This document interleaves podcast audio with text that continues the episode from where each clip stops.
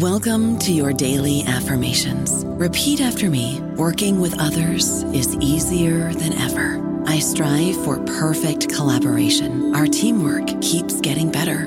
Yeah, affirmations are great, but Monday.com can really get you the teamwork you desire. Work together easily and share files, updates, data, and just about anything you want all in one platform.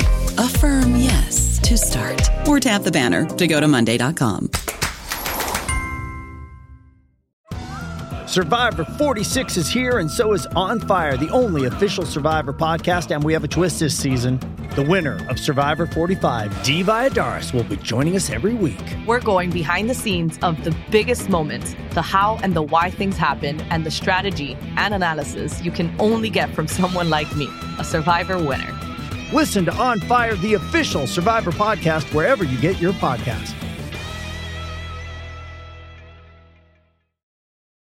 This episode is brought to you by Visit Williamsburg. In Williamsburg, Virginia, there's never too much of a good thing. Whether you're a foodie, a golfer, a history buff, a shopaholic, an outdoor enthusiast, or a thrill seeker, you'll find what you came for here and more. So ask yourself, what is it you want? Discover Williamsburg and plan your trip at visitwilliamsburg.com. Welcome to the New Books Network. Hello, everybody. Welcome to New Books and Literary Studies, a podcast channel of the New Books Network. My name is Daniel Moran. I'm thrilled to be here today with F. Brett Cox, author of Roger Zelazny, published in 2021 by the University of Illinois Press as part of their Modern Masters of Science Fiction series. Welcome, Brett. Well, hi. Thanks so much for uh, asking me to do this. I'm looking forward to it. So am I. Great. So thanks for coming on the show. And before we dive into your book, which I'm very eager to do because it was a terrific, terrific read, I'd like to know can you just tell the listeners a little about yourself? Um, sure. Um, I am a uh, my my official title these days is Dana Professor of English at Norwich University, uh, which is in Northfield, Vermont. Um, I'm a transplanted Southerner. I was born and raised in North Carolina, and uh, have been at Norwich for about 20 years now. And I, uh, of course, wrote the book on uh, Zelazny. I also write fiction, and my I had a short story collection called "The End of All Our Exploring Stories." Um, you, you, know, guess uh, spot the English teacher who's writing. Um, who's writing fiction, and uh, that was published in 2018 by Fairwood Press. And I also, uh, a number of years before that, co edited with um, Andy Duncan an anthology called Crossroads Tales of the Southern Literary Fantastic. And that was published by Tor Books in 2004. And I live in Vermont with my wife, Jeannie Beckwith, who is a uh, retired. Uh, faculty at Norwich and uh, still very active as a uh, playwright and director. So she's um, and I occasionally get pressed into theater service, but that's that's another topic. That's a I'm sure it's a labor of love. So this is a terrific book of yours about the life and works of a writer whose works I've always enjoyed. Obviously, you have, but but whose whose works may not be as known as those of some of the the, the quote unquote heavy hitters like Frank Herbert or Isaac Asimov or Ray Bradbury. You know, the usual suspects. So can you begin today by telling our listeners about Roger Zelazny's career, some of the highlights, some of his most well known works? Sure. Uh, well, Zelazny is, well, obviously, I think he's a very interesting figure because I wrote the book uh, on him. But uh, Zelazny, um, when I was an American science fiction writer of the late 20th century, and he was very closely associated with what was called the New Wave movement in science fiction in the 1960s. Um, he uh, his direct peers would be people. Well, the probably the closest connection would be Samuel R. Delany, who uh, was a, direct peer of of um, Zelazny's, and to this day remains probably the staunchest advocate we have for Zelazny's work. Um, you know, so uh, Samuel R. Delany, Harlan Ellison uh, Norman Spinrad, and all the British writers like uh, J.G. Ballard and uh, Brian Aldiss. But uh, what was interesting about Zelazny is that he had a very um, strong sort of general literary background. He had a master's degree in comparative literature from Columbia. And he was uh, a, uh, an almost frighteningly well read individual and just really knew the canon of world literature. Uh, as well as anybody, but he equally well knew the traditions of genre science fiction and fantasy that he read as a kid and grew up loving. And he was even active in um, you know science fiction fandom for a while in the uh, 1950s. He wanted to be a poet. In fact, I don't. I shouldn't say he wanted to be a poet. He was a poet. He published a lot of poetry in his lifetime, uh, and in the uh, late 50s, early 60s, he was concentrating on writing poetry. He submitted a book manuscript to the Yale Younger Poets Prize, I believe that was, and he didn't win, and that sort of sent him back uh, to writing fiction. And he published his first story in 19, uh, his first um, uh, science fiction story in 1962 and was very much in literary terms an overnight success. Uh, he published a lot of stories very quickly. And then in 1963, he published a um, uh, novelette, which uh, the term novelette is kind of left over from pulp uh, tables of contents, just a, a, long, a longer short story uh, called "A Rose for Ecclesiastes" that um, was a finalist for the Hugo Award, and from 19, and then he just really had this remarkable explosion of publications, and in the uh, uh, by the time he was in his early 30s, which was at the end of the 1960s. Um, and I'm referring to. Um, uh, uh, some notes here. He had uh, won the the two main awards in science fiction at that time, and still are really two of the main awards of the Hugo Award uh, given by the World Science Fiction Convention and the Nebula Award given by the Science, what was then the Science Fiction Writers of America is now the Science Fiction and Fantasy Writers Association. And he won the Hugo twice and the Nebula twice and was nominated a bunch of times. Just had this extraordinary impact on the field. And then his career took a some, some would argue, a somewhat different turn and uh, beginning really with the publication of the first book in the Amber series, Nine Princes in Amber, uh, he well he became a full time writer. Uh, he was working for the Social Security Administration in Baltimore. He's a native of the Cleveland. He was born and raised in Euclid, Ohio. He's a Cleveland kid, and he uh, got this job at Social Security in um, uh, Baltimore, and then he quit to become a full time writer when things started going well, and he spent the rest of his career as a full time writer. And a lot of the discussion about Zelazny and his career is this sort of muse, musing, regretfulness, arguing about the degree to which the commercial imperatives of being a full time writer sent him in a different direction with his writing. And there was historically a school of thought that his great work was all of that stuff in the 60s and that nothing he did after that quite measured up. And that's something I try to interrogate in the book although uh, I've seen a couple of reviews have come out that have suggested maybe I didn't interrogate it as much as I thought I did, but um, but you know the um, uh, uh, but that was there, and of course one of the things I try to say in my book is that he made very conscious decisions about his career, and he did do a lot of work that was more perhaps uh, you know had a strong commercial intent, but he was always interested in doing innovative things and throughout the 70s and 80s and into the early 90s there where he he never stopped doing work that was ambitious was innovative but it just was in the context of doing a lot of other things too that were more straightforward and more commercially oriented.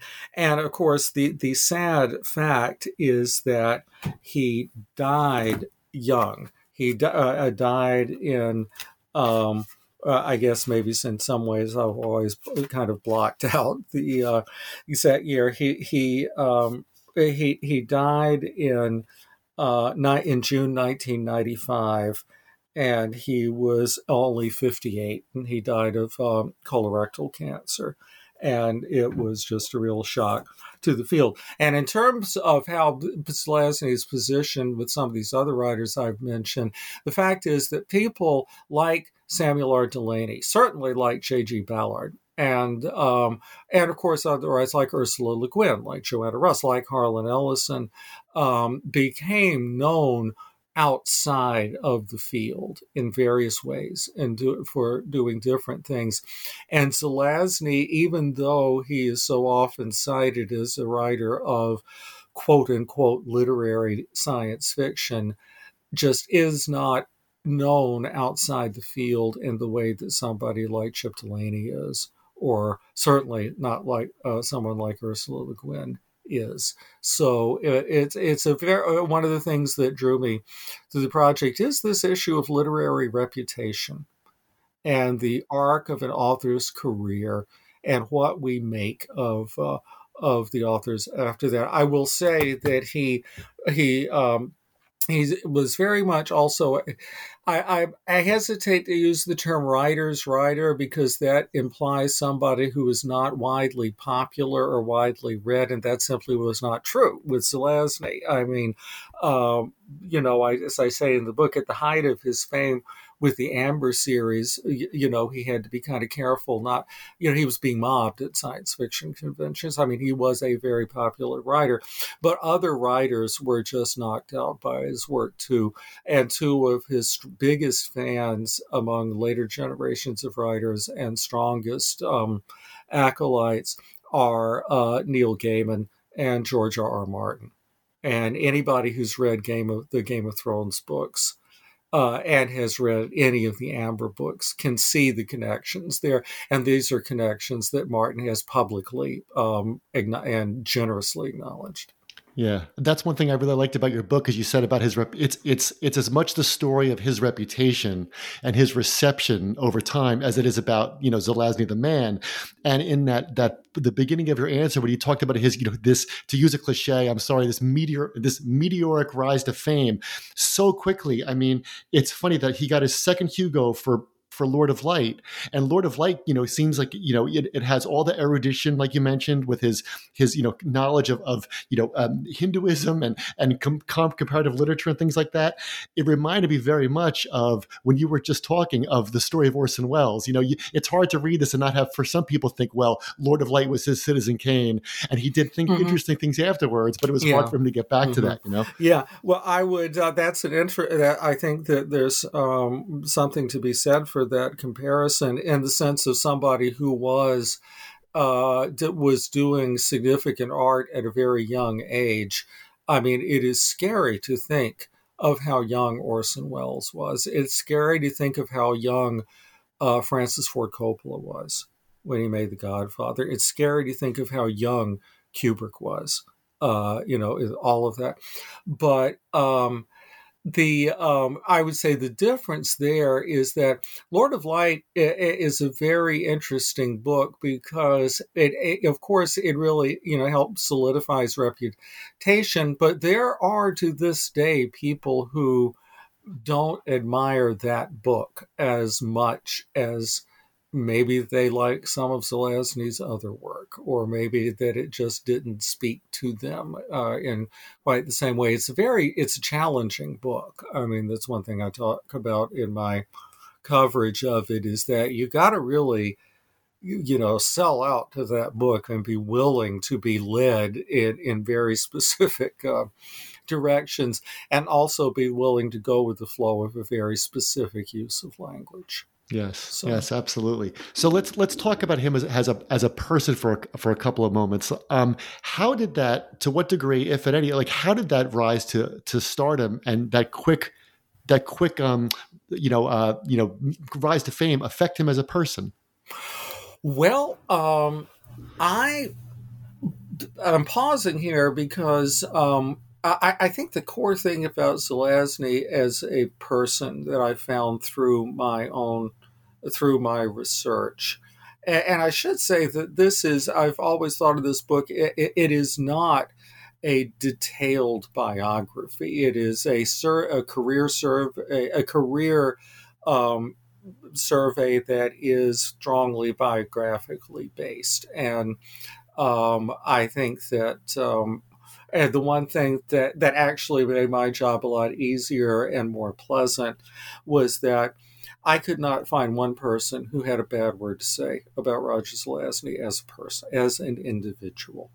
Uh, he, um, from everything I could say, and I actually, uh, I, I, maybe save this for for later in the conversation, but I actually did meet Zelazny as a teenage science fiction. Really, T- tell the yes. story. Oh, oh, okay. Tell well, the story. That's a great. All right. Um, I um, the first science fiction. I was active in uh, the science fiction fan community the 1970s, which is the era of mimeograph fanzines and friends through the hard copy mail. And the first science fiction convention I ever attended was the 1974 World Science Fiction Convention in Washington, D.C. And I was very young and I was able to attend. My parents kind of signed off on the trip because my older brother uh, took me and it was a, it was a, a, doable drive from southeastern North Carolina up to Washington D.C. And my brother Chip took me because Roger Zelazny was the guest of honor. All right, my older brother was my gateway into reading science fiction, and he just was a Stone Zelazny fan and really just loved the books, just bowed down to Lord of Light, all of that. So I said, Chip, Roger Zelazny is going to be the guest. Oh, okay, fine. You know, we'll go to that. And so I actually did meet him at some, I think, meet the authors thing or guest of honor reception. And I remember I spoke with him, and I'd have no memory of what was said. Uh, he was a very affable uh, person that's all I remember. Because uh, I just suck so bad when it comes to things like this. I also met James Baldwin when I was in graduate school, and I don't remember what he said to me either.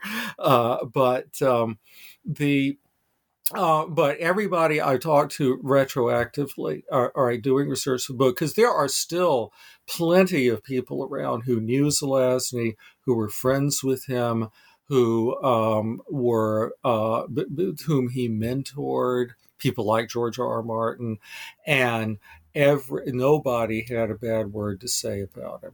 Um, the most I ever heard was that he, as and I think this may be an answer to your question that I've I've gotten away from here, is that there was a consistent uh, sense of of him being somebody who was a uh, just absolutely kind and gracious and affable and you know gr- good with you know being with people you know unlike many a literary figure. Um, yeah and so um, but he kind of kept himself to himself. There was all you know sometimes there was a sense of a little bit of you know that he's keeping uh, a little bit of distance there um, I think that uh, one telling example of that is that he um, he was involved when he was in Baltimore. There was an inform there was a writers group and a workshop, uh, and it it's too complicated to go into why it was called this. It was called it was called the Guilford Guilford Gafia. This is a pun on an originary science fiction writers workshop called the Milford Mafia that was in Milford, uh, Pennsylvania. And that was started by Damon Knight and Kate Wilhelm back in the 1950s. And this group in Baltimore had a number of writers, well, Joe Haldeman, uh, Jack Dann, George Alec Effinger, people who went on to be very prominent in the field. And Zelazny was kind of the elder statesman of this group, but he never participated in the workshops. He would show up for the party at the end and sort of sit around and visit with people. And they were like, "Oh, I'm spending Saturday night, you know, hanging out with Roger Zelazny. This is great."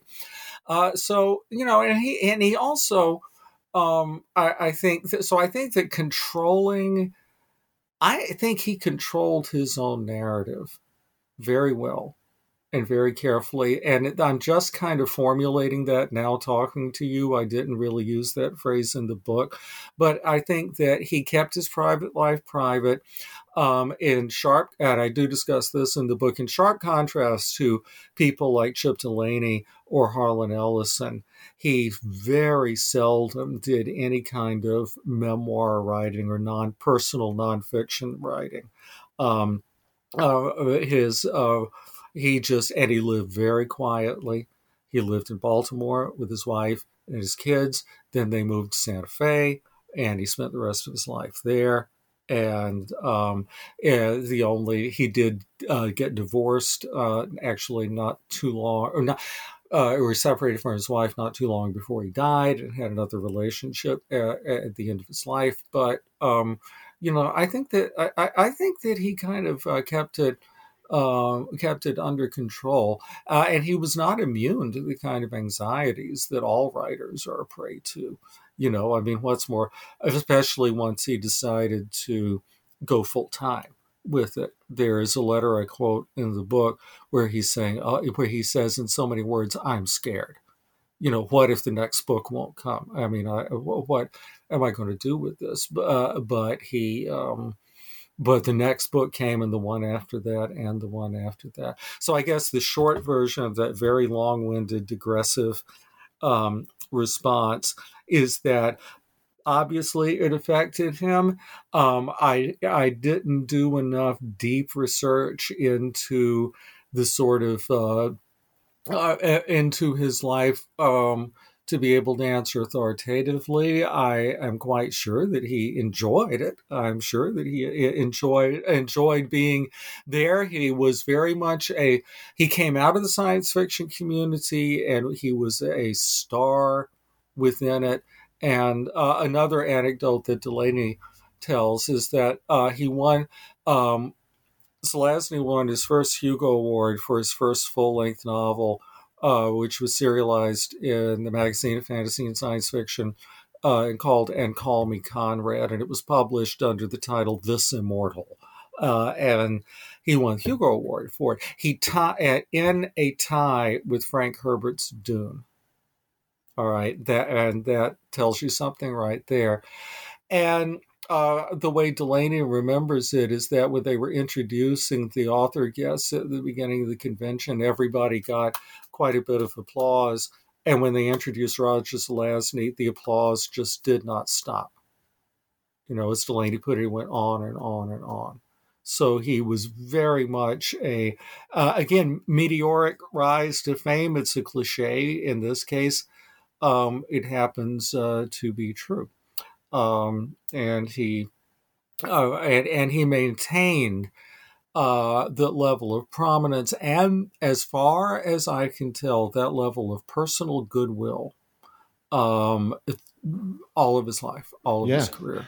Well, if if I may, you know, a little a little anecdote about that goodwill is that when I was a teenager, you know, I came to Zelazny through Amber, and I was so taken by them that I wrote in the in the mid '80s. I wrote him a letter of questions I had about the first five books and just the, the plot twists and things like that. And I said I'd also love. This is pre-internet, right? I said I'd love to have a list of your books, and I sent it care of the Science Fiction Book Club, of which I was a member. And I just sent it off, and, and all of a sudden, in March of 1985, I received this handwritten letter from him telling me he had this really cool stationery with a picture of the space shuttle on it, telling me that the, the next Amber books will be published soon and that this would be the start of a trilogy. Of course, it turned into another five books. And he included a list of all his books that were clearly typed on an electric typewriter line by line. And it was so kind. It was such a, he didn't have to return my letter. I was a kid who, who had these questions about Corwin and, and Erica, things like that. And it was so cool. And I shared that PDF with you. And re- your response to me was, this seems totally in line with his personality. Mm.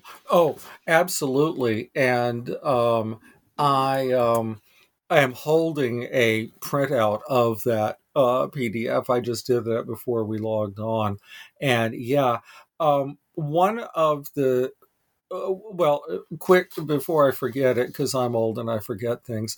Um, uh, there is a study to be done about the impact of the science fiction book club on all of us, because that was really my source for getting into uh, Zelazny. Oh, um, but um, yeah, in doing the book, I did uh, was able to get to um, to have a look at some of Zelazny's papers. He has a significant collection of his papers are at Syracuse University, and there's another collection of his papers at University of Maryland, Baltimore County. And in looking through the correspondence, I was just flabbergasted at how often he would do just what he did for you. Um, that somebody would write him out of nowhere. Oh, when's the next book coming out? Or more likely, earlier in his career, oh, I, you know, I really uh, enjoyed um, uh, Lord of Light, but I was wondering about this thing. Or even, how do I get published? You know, what where are the keys to the kingdom what what's um uh, how do i do with this and he would answer them yeah it's great he would answer them cool sometimes yeah. yeah. sometimes with um, you know fa- fairly extensively and who has time to do that you know I, right. I mean i was just amazed uh, you know he just really seemed to be uh, you know there was just a kind of old school graciousness there that um, uh, you know, and that was one expression of it is that if apparently, and you know, I don't, I didn't have uh, all of his um, correspondence available. But, you know, based on what I saw, you know, if you sent him a letter, he would answer it. And, uh, it, was it was it was quite something. So yeah, when you sent, uh, it does not surprise me at all that he took the time to to uh, do that. Yeah, I, I treasure that letter. So let, us talk. Let's talk about the Amber books and get into those. So you know, so Zelazny wrote ten of these. It's two five book series, and these are these really took off. They got him a tremendous following. The first one, Nine Princes in Amber, is published in 1970. The last of the ten, Prince of Chaos, comes out in 1991. Now you note in the book that in 1980, Zelazny incorporated himself as the Amber Corporation. So he knew he knew these were the great great hits. He knew that this was these were doing very very, very well for him. So, without spoiling the plot twist and getting into all the intricacies, before we dive into the the issues of these books, can you tell the readers a little bit about what the Amber books are, like you know what, what they're about, the the rough you know you know plot of the, right. of the series. Uh-huh. Yeah, well, uh, I don't think uh, you have to worry about me spoiling plot twists because there were so many of yeah. them. Um, I, I, I, can't because it's been a and little while yeah. and good ones too. It's been a little while since I have. Well, what you could tell everyone what is Amber and this, what, what is yeah, Amber and yeah. So, oh no, uh, the, sure. Um, uh, the basic conceit of the whole series is that Amber is the kind of perfect world, the originary world of which all other worlds are copies, including Earth. And the first book in the series, what that you mentioned, Nine Princes in Amber, which came out in 1970, um, opens with a guy waking up in a um, hospital with amnesia and and one of the things that is very distinctive about the Amber books is that they are all told they're narrated in the first person. And this is not you know if you've read even one of the game of thrones novels you know that or, or anything like robert jordan's wheel of time or uh, any of the classic uh, fantasy series uh, well lord of the rings for that matter you know these are book just that well particularly with something with the the more modern series is that you've got multiple points of view. Here's the chapter not uh, uh, uh, here's the chapter um, narrated by this guy. Here's the chapter narrated by that that's from the point of view of that woman and you, you're bouncing back and forth. But the first five books of the amber series are narrated by corwin and the second five are narrated by another member of the fa- the royal family of Amber, and the um and so he wakes up on Shadow Earth, and then gradually rediscovers who he is. And the whole impetus of the series is Corwin coming to terms with his status in the royal family of Amber of the warfare, uh, often, I mean, literal armies marching warfare among the various siblings within the family trying to control Amber. At the basis of it is the pattern which you have to walk uh, to solidify your status as the a member of the royal family. And so it's all that. Okay, it's all that. Uh, what makes it distinctive is that Cor- Corwin's voice kind of alternates, and this is something that um, you know is commented on a lot with Zelazny's work. Is that there's a almost uh, it is an epic fantasy and it does have that sort of approach to language in it. Uh, the second novel in the series, The Guns of Avalon, is uh, probably the most overtly Arthurian of the series. Um, but uh, and of course, there's some. Um, you know, there's a there's a very uh, Camelot kind of uh, feel to uh, some of this, but um, but there's also a hard boiled aspect to it. I mean, Corwin is quite cynical. You know, Corwin is, um, uh, you know, there is um, uh, there's a moment in one of the later books where Corwin it isn't quite as uh, su- as um, unnervingly sudden and funny as in the first as in raiders of the lost ark remember where the guy uh, pulls out the sword and does all the moves and indiana jones just shoots him. Yeah it isn't quite that abrupt but it's sort of in the same territory and the guy that corwin dispatches is ah you don't have any honor and corwin's like honor what, what, what, you know, I, have got, I've got places to be, you know, get, uh, get out of my way. So there is that, um, aspect to it as well. It, it, it is, um, um, I think that any, it, it, and it put him, uh, you know, as you said, over the top. It is a very inventive um, series of books it there are, are people who think that the um, second um, the second five books uh, are maybe not quite up to what he did in the first five. There are those who really admire Nine Princes in Amber and wonder why he dragged it out for for nine more volumes. Um, uh, I think that Nine Princes in Amber, in particular, is one of the really important works of American fantasy. I, I, came to have a whole new appreciation of that book, in particular when I was go when I was doing the rereading uh, I needed to do for the series. They're often very funny. Uh, they are uh, very energetic, and they and people uh, just I. Uh, I, what some of the writers I talked to uh, I wanted to be sure to talk to writers who didn't know Zelazny personally, writers of uh, later generations. So I talked to people like Max Gladstone and Elizabeth and, and uh, Laird Barron, and uh, I think particular, and they um, were um, so you have these not only gener- later generations of readers, but later generations of writers who really did come to to uh, Zelazny through the Amber series, and that's one of the things about his career and about trying to talk to people with about him to people who aren't already familiar with his work, because there is this massive body of the Amber Chronicles and there are Zelazny fans who adhere to that and really don't, um, aren't maybe that deeply familiar with his other work because as he was writing the Amber Chronicles, he was writing numerous standalone science fiction novels, often very uh, through the 70s and into the 80s, often very um, uh, quite formally uh, innovative and uh, never stopped writing short fiction.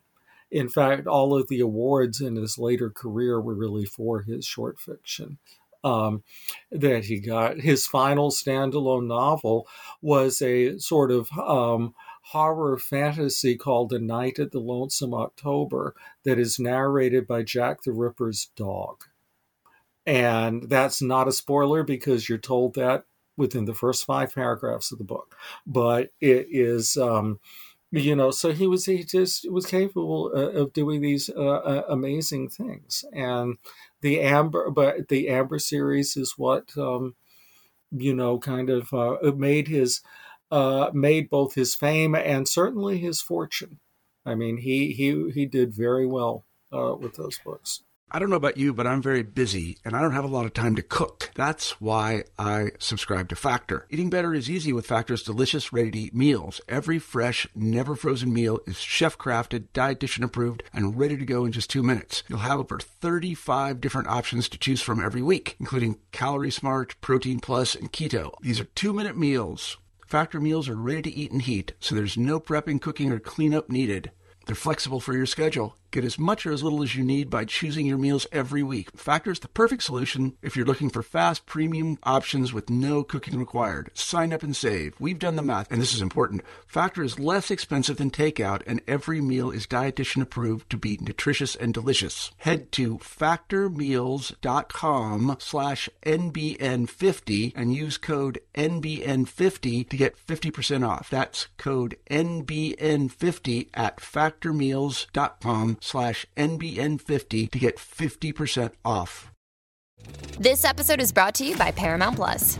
Get in, loser! Mean Girls is now streaming on Paramount Plus. Join Cady Heron as she meets the plastics in Tina Fey's new twist on the modern classic. Get ready for more of the rumors, backstabbing, and jokes you loved from the original movie with some fetch surprises. Rated PG 13.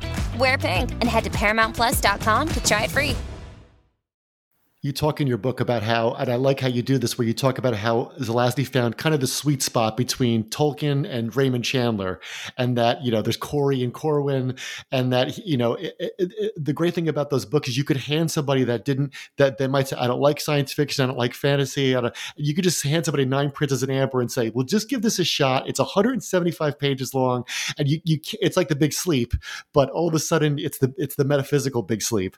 Mm-hmm.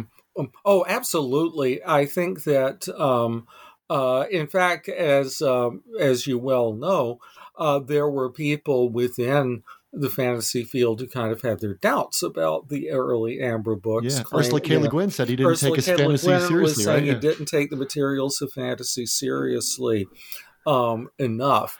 And uh, but but but Zelazny was always playing around with things um, his early science fiction, if he got pigeonholed before the Amber books, uh, it was because as a writer who adapted myth to science fiction. I mean, Lord of Light. That's Lord know, of Light, right? from the yeah. Hindu pantheon. Uh, a really wild novel he published uh, in the same era called Creatures of Light and Darkness is a reimagining of uh, Egyptian uh, mythology, and that there's a lot of that going on with his short fiction as well. And uh, there were some people who uh, were saying, well, myth is set, myth is not science fiction. You know, science fiction is about change, but he was always really just, you know, playing around uh, with it. And he was playing around with the tropes of um, the high fantasy and uh, doing, I think, very innovative things with it. It wasn't absolutely unique. Uh, I didn't go into a lot of detail in my book, but there have been other studies of Zelazny, uh, Theodore Krulik, uh, Jane Lindskold. Um, and um, you know they talk about the influences on amber. And on the one hand he and this is a perfect encapsulation i think is the last you on the one hand he was influenced uh, by um, uh, a, um, a, an old pulp novel by the uh, legendary 40s uh, science fiction writer Henry Kuttner, and he was also influenced by Lawrence Durrell's Alexandria Quartet uh, in terms of uh, initial, he was initially going to do it from multiple points of view, but just got kind of caught up in uh, in Corwin's point of view, and of course Michael Moorcock, there's and Fritz Leiber, and and all of all of uh, of those guys. But yeah, I mean, and also you mentioned the page count of that. One thing people coming into the Amber series need to realize is that all ten Amber books are probably, in terms of total page count, about two to three volumes of any contemporary fantasy series. They are short novels. Uh, they are full length novels, but they're short novels, which you know kind of adds to their appeal. I think. Yeah. Uh, you know, and there's so you- much you- dialogue. They're so they're so- dialogue driven. They're very dialogue. So Zelazny had he never um well his back his mass he his master's thesis was in compare his master's uh, degree was in comp lit, but his specialty was Elizabethan and Jacobean theater. And there is there's often a grand theatricality about him if you see if you read his work that I, this may be getting a little too technical, but it he doesn't often bury dialogue within narrative paragraphs that the dialogue is very clearly set aside and often like him you know going back to hemingway uh, um, unattributed and you really just have to sort of uh, keep up with it a lot of uh, a lot of back and forth Um, yeah. He likes to put people in a room and have them talk. And he and, you know, does he does that very much. Uh, And he does just like the, you know, it's funny you said all the tropes of sci-fi, but it also the Amber books are great because they have all those tropes of the private eye novels, right? I mean, you know, the guy with the amnesia. I thought of the Big Sleep just now, like the, the corrupt family, trying, oh, trying, corrupt family trying to be. yeah. What does uh, Raymond Chandler say? Down these mean streets, a man must go who is on himself Oh, mean. yeah. Like that's Yeah. what Corwin tries to do. Right. Well, I mean, I think no accident maybe that the worlds that are copies of Amber are referred to as shadow worlds. Yeah. Right. And of course, one of the um, um, things in the novel is that riding through shadow. yeah. Uh, that and this is for the members of the royal family. You can uh, take a get a shortcut to one of the shadow world, but you have to ride through shadow Mhm. you know you have to go on a hell ride and then this is often represented in the books by Zelazny kind of uh, letting uh, letting it all hang out stylistically and there'll be like a whole page of just purely descriptive writing punctuated by ellipses Yes. uh, you know and so uh, he was always um, um, the uh, one of the things in any given Zelazny book, well, in a few of them in particular, is you can play spot the 500 word sentence. You know, spot the two pa- spot the two page paragraph. He he was not. Uh, he, he always um, almost always let uh, you know let himself from time to time go on these kind of have these lyrical outbursts. Yeah. uh, And it's funny because they're, they're in the middle of these novels, which are so perfectly and tightly plotted, where where you know the, the fun of them is keeping. It's like reading John le Carre, where the fun is trying to keep up with who knows what at what time. And I, I was really doing that for this other guy, and you got it all wrong. And now it. So that's what's so fun is that it goes from that kind of like le Carre plot to all of a sudden you're reading Leaves of Grass or something. hmm Oh yeah.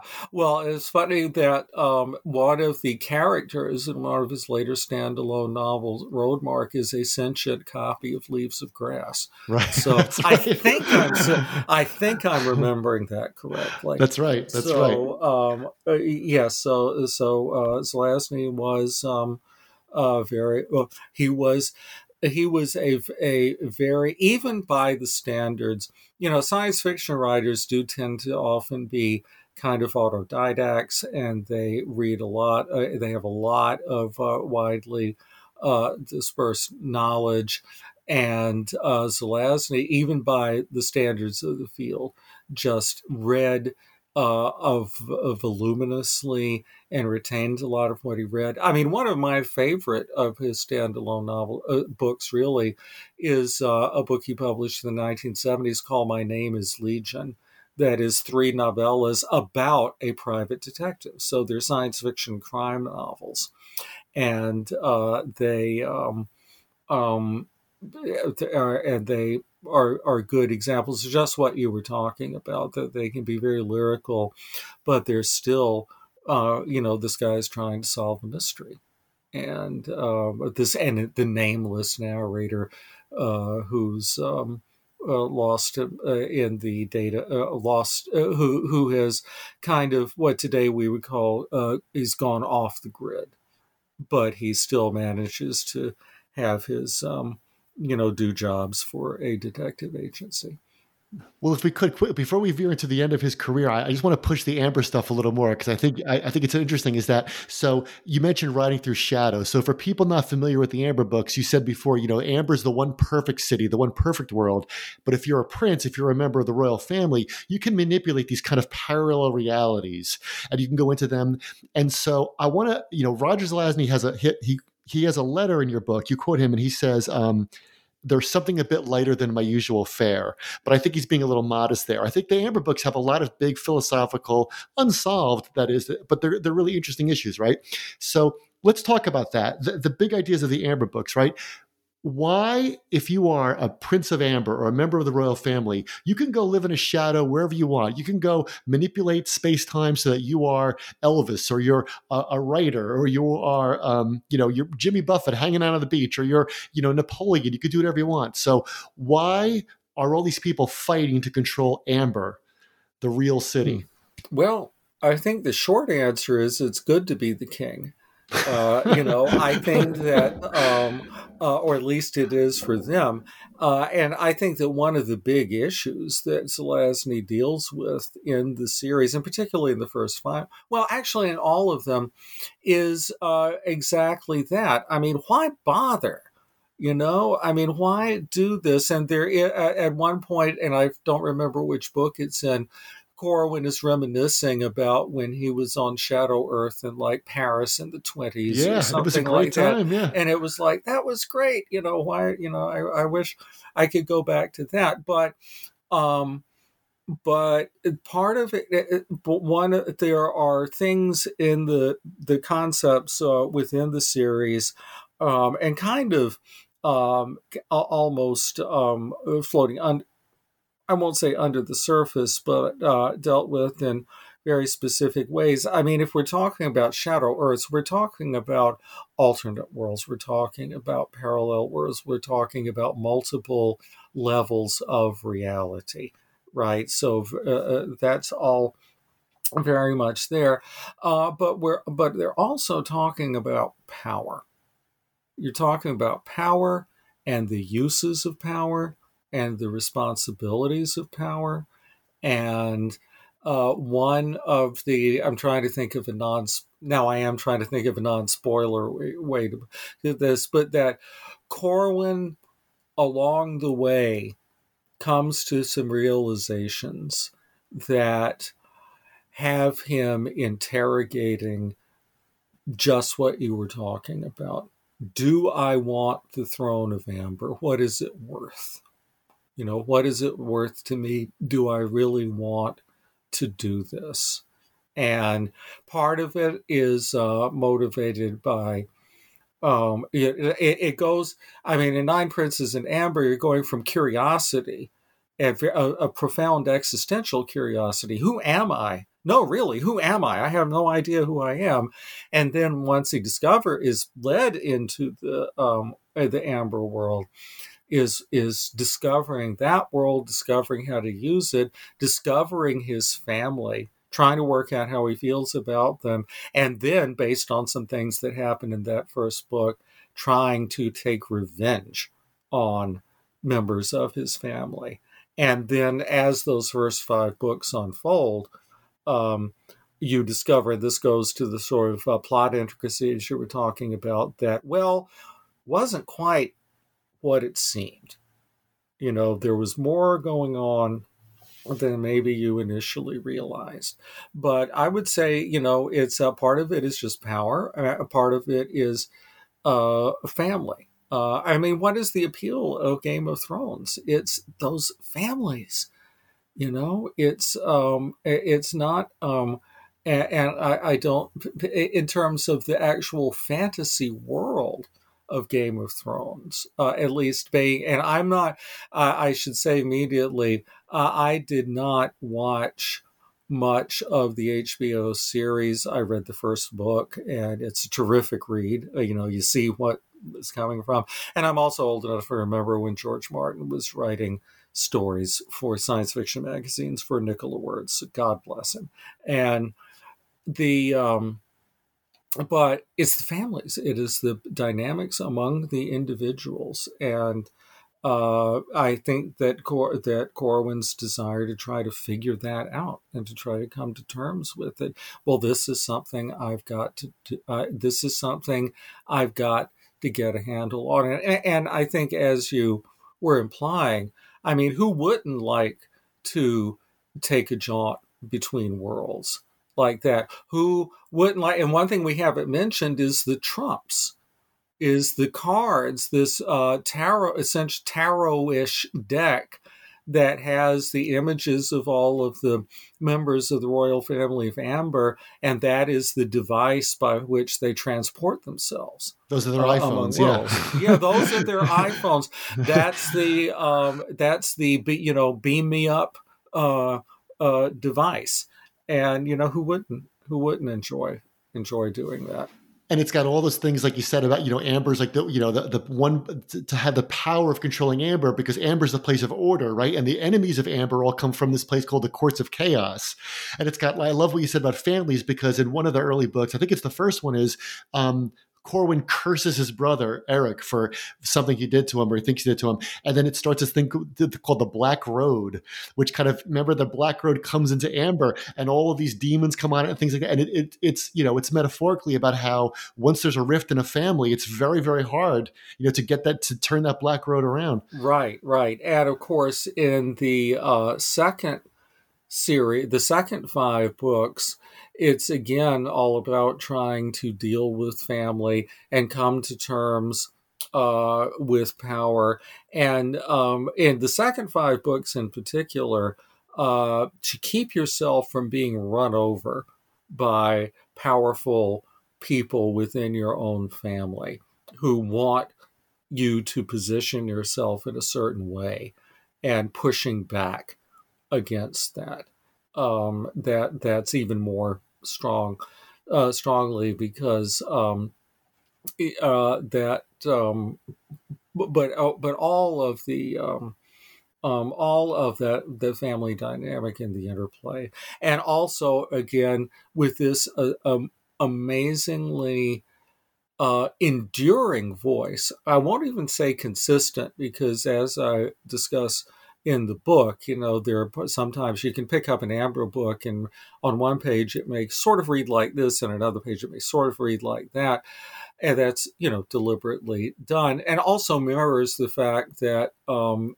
you know we're talking about two uh, different um, uh, worlds, and that goes back to even Lord of Light because the central uh, figure in Lord of Light is, on the one hand, he's the Lord of Light, but he's also Sam right? And so this kind of continuing modulation between, if I wanted to get really pretentious, I would call it the sacred or the profane. But we, you know, we don't want to get pretentious, so um, so I won't do that. But yeah, there. It, and in case for people, I, I worry that um, anybody listening to this who is not immediately familiar or was not already seduced by the Chronicles of Amber is going to go, "What? But as you can tell, listen, listeners, there is a lot going on. And I would also urge people who might be interested in exploring Zelazny's work that there's a lot of other work too. There's all those um, early stories. Um, there's a, a, book that was uh, published by a, a, small press a couple of years ago called uh, The Magic that was essentially curated by Samuel R. Delany, and it really gets all of Zelazny's early major stories um, in one place and other uh, novels. Um, uh, the, the um, um this immortal, um, the uh, the second novel, The Dream Master, is really really interesting. It's an expansion of his novella, He Who Shapes, that won his first Nebula Award. Um, there are a number of interesting books uh, through the 70s. In the 80s, he wrote a book called Eye of Cat that deals with uh, Native American uh, concerns.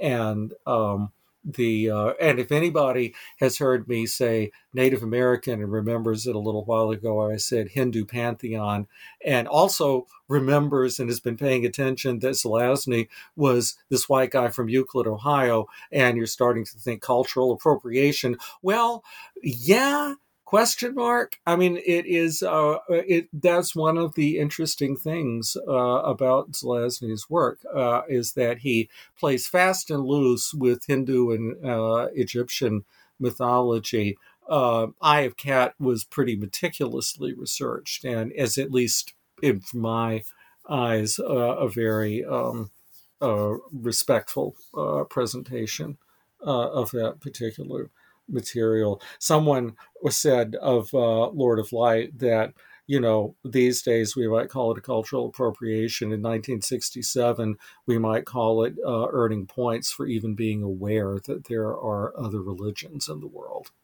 And that was one of his motivating factors with that novel was that nobody's ever really done anything with uh, the Hindu uh, pantheon, uh, with, with, that uh, Hinduism, Buddhism uh, to that extent uh, within science fiction. So, yeah. Well, let's a lot about going on. Yeah, there is. Let, let's talk about toward the end of his career. Let, us finish up by talking about that. So, um, you know, you talk about his his Dilvish stories and his novel *The Changing Land* towards the end of your book. In 1982, this collection came out called *Dilvish the Damned*, um, and you quote a letter from Zelazny in which he said, "Here's what he said: "Quote: To tell the truth, I invented that series because I find that sort of thing very easy to write, and I thought it would be useful to have such a thing for those occasions when I might need a story in a hurry.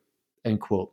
So you say people like Norman Spinrad and Neil Gaiman, they saw this output as a betrayal of his early promise, or at best going through the motions. So, you know, let's let's talk kind of about the end of his career. And and you know, do you see any quote unquote betrayal of his early promise, or do you see any sense of him going through the motions? Or, you know, because when I read your book, part of me thought, well, sure, like he knew, like I'm very good at this, and that's fine, and I'll I'll take my I'll take stylistic chances, but I also know what people like, and you know if people like this, there's no no harm, mm-hmm. no foul.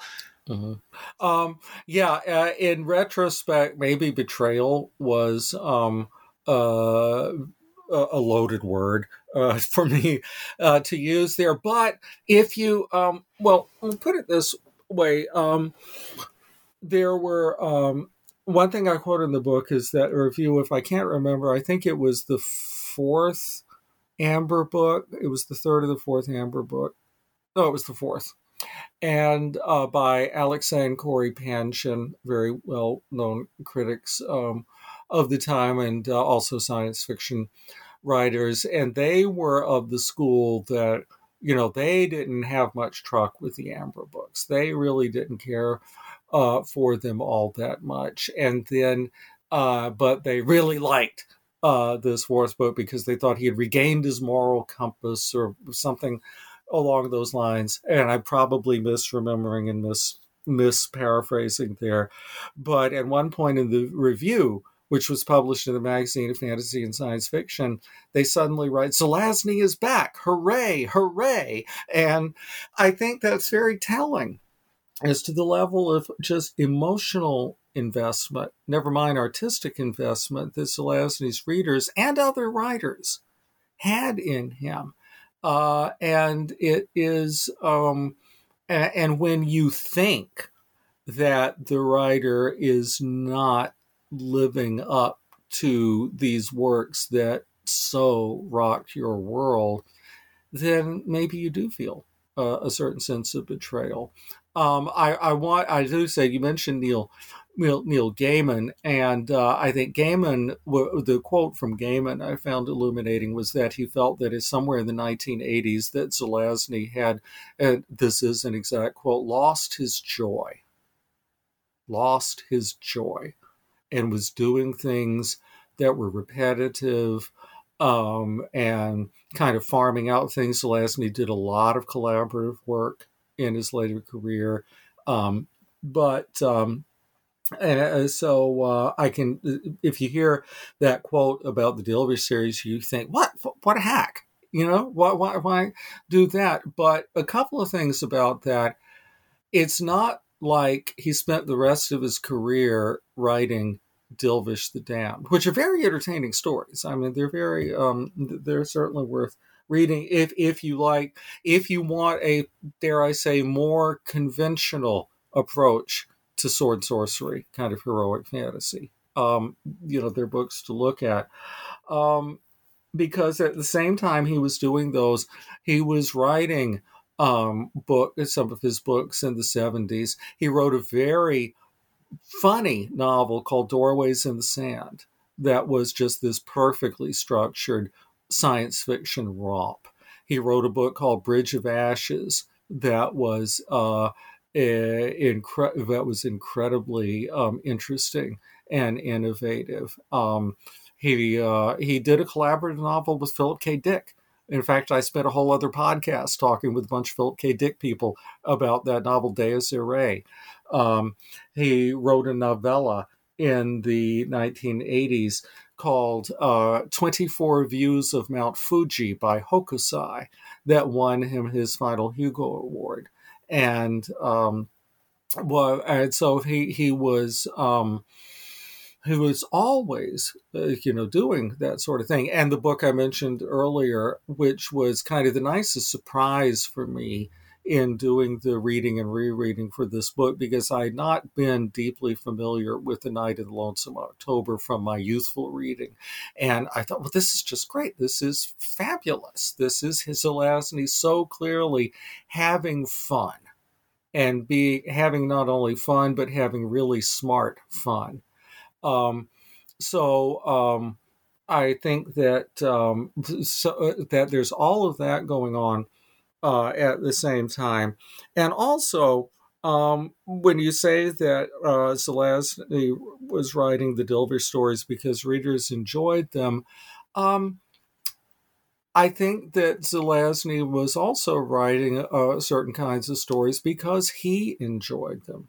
Uh, this is a point that Jane Lindskold makes: uh, is that when people talk about all all the sword sorcery stuff, the Dilvish stories, and the uh, other things he did, um, that uh, her assertion is that he wrote that stuff because he liked to read it, that he was an enthusiast for that kind of high fantasy uh, fiction again, going back to Michael Moorcock and Fritz Leiber and all the way back to Tolkien, Robert E. Howard, and, you know, all, all of those guys.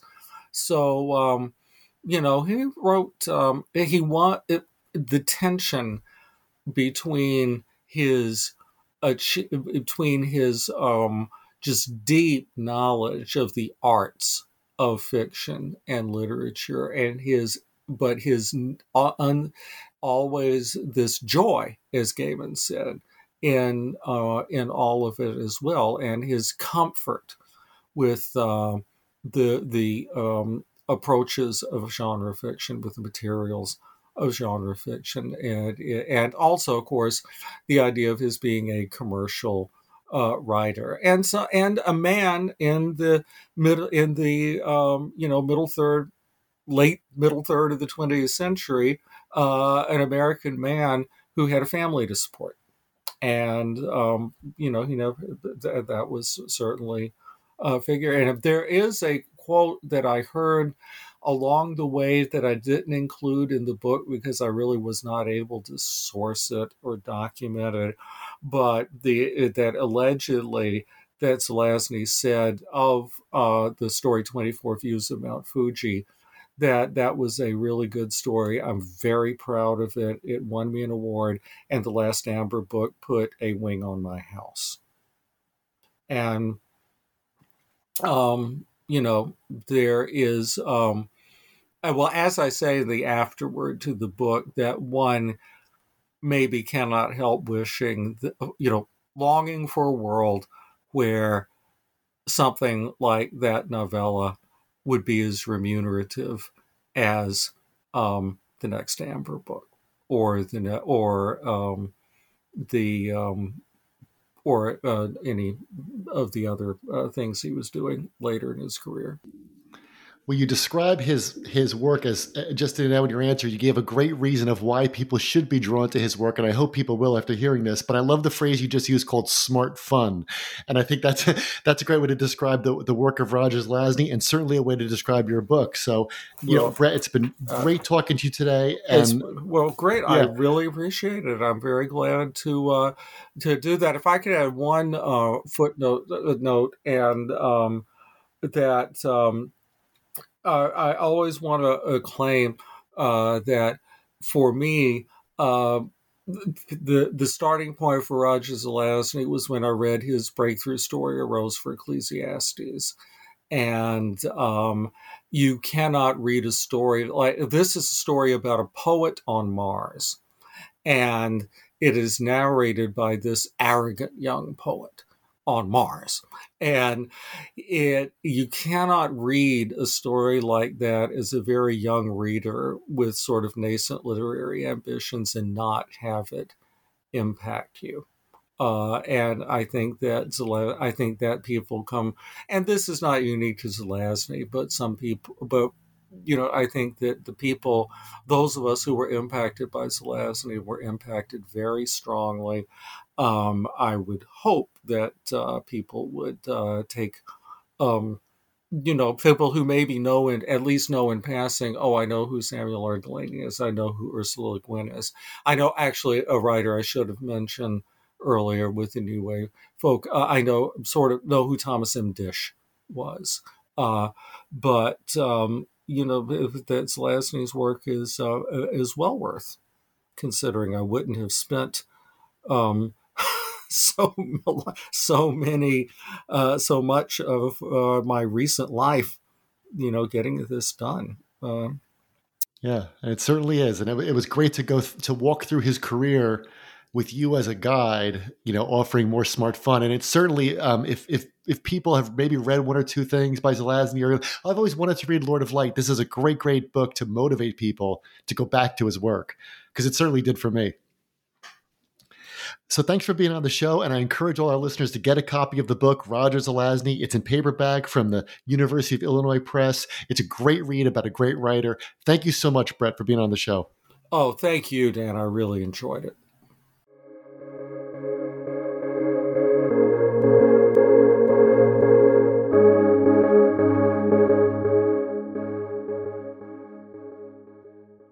Guys, it is Ryan. I'm not sure if you know this about me, but I'm a bit of a fun fanatic when I can. I like to work, but I like fun too. It's a thing. And now the truth is out there. I can tell you about my favorite place to have fun Chumba Casino. They have hundreds of social casino style games to choose from, with new games released each week. You can play for free anytime, anywhere and each day brings a new chance to collect daily bonuses. So join me in the fun. Sign up now at ChumbaCasino.com. No purchase necessary. VGW. Void were prohibited by law. See terms and conditions. 18 plus.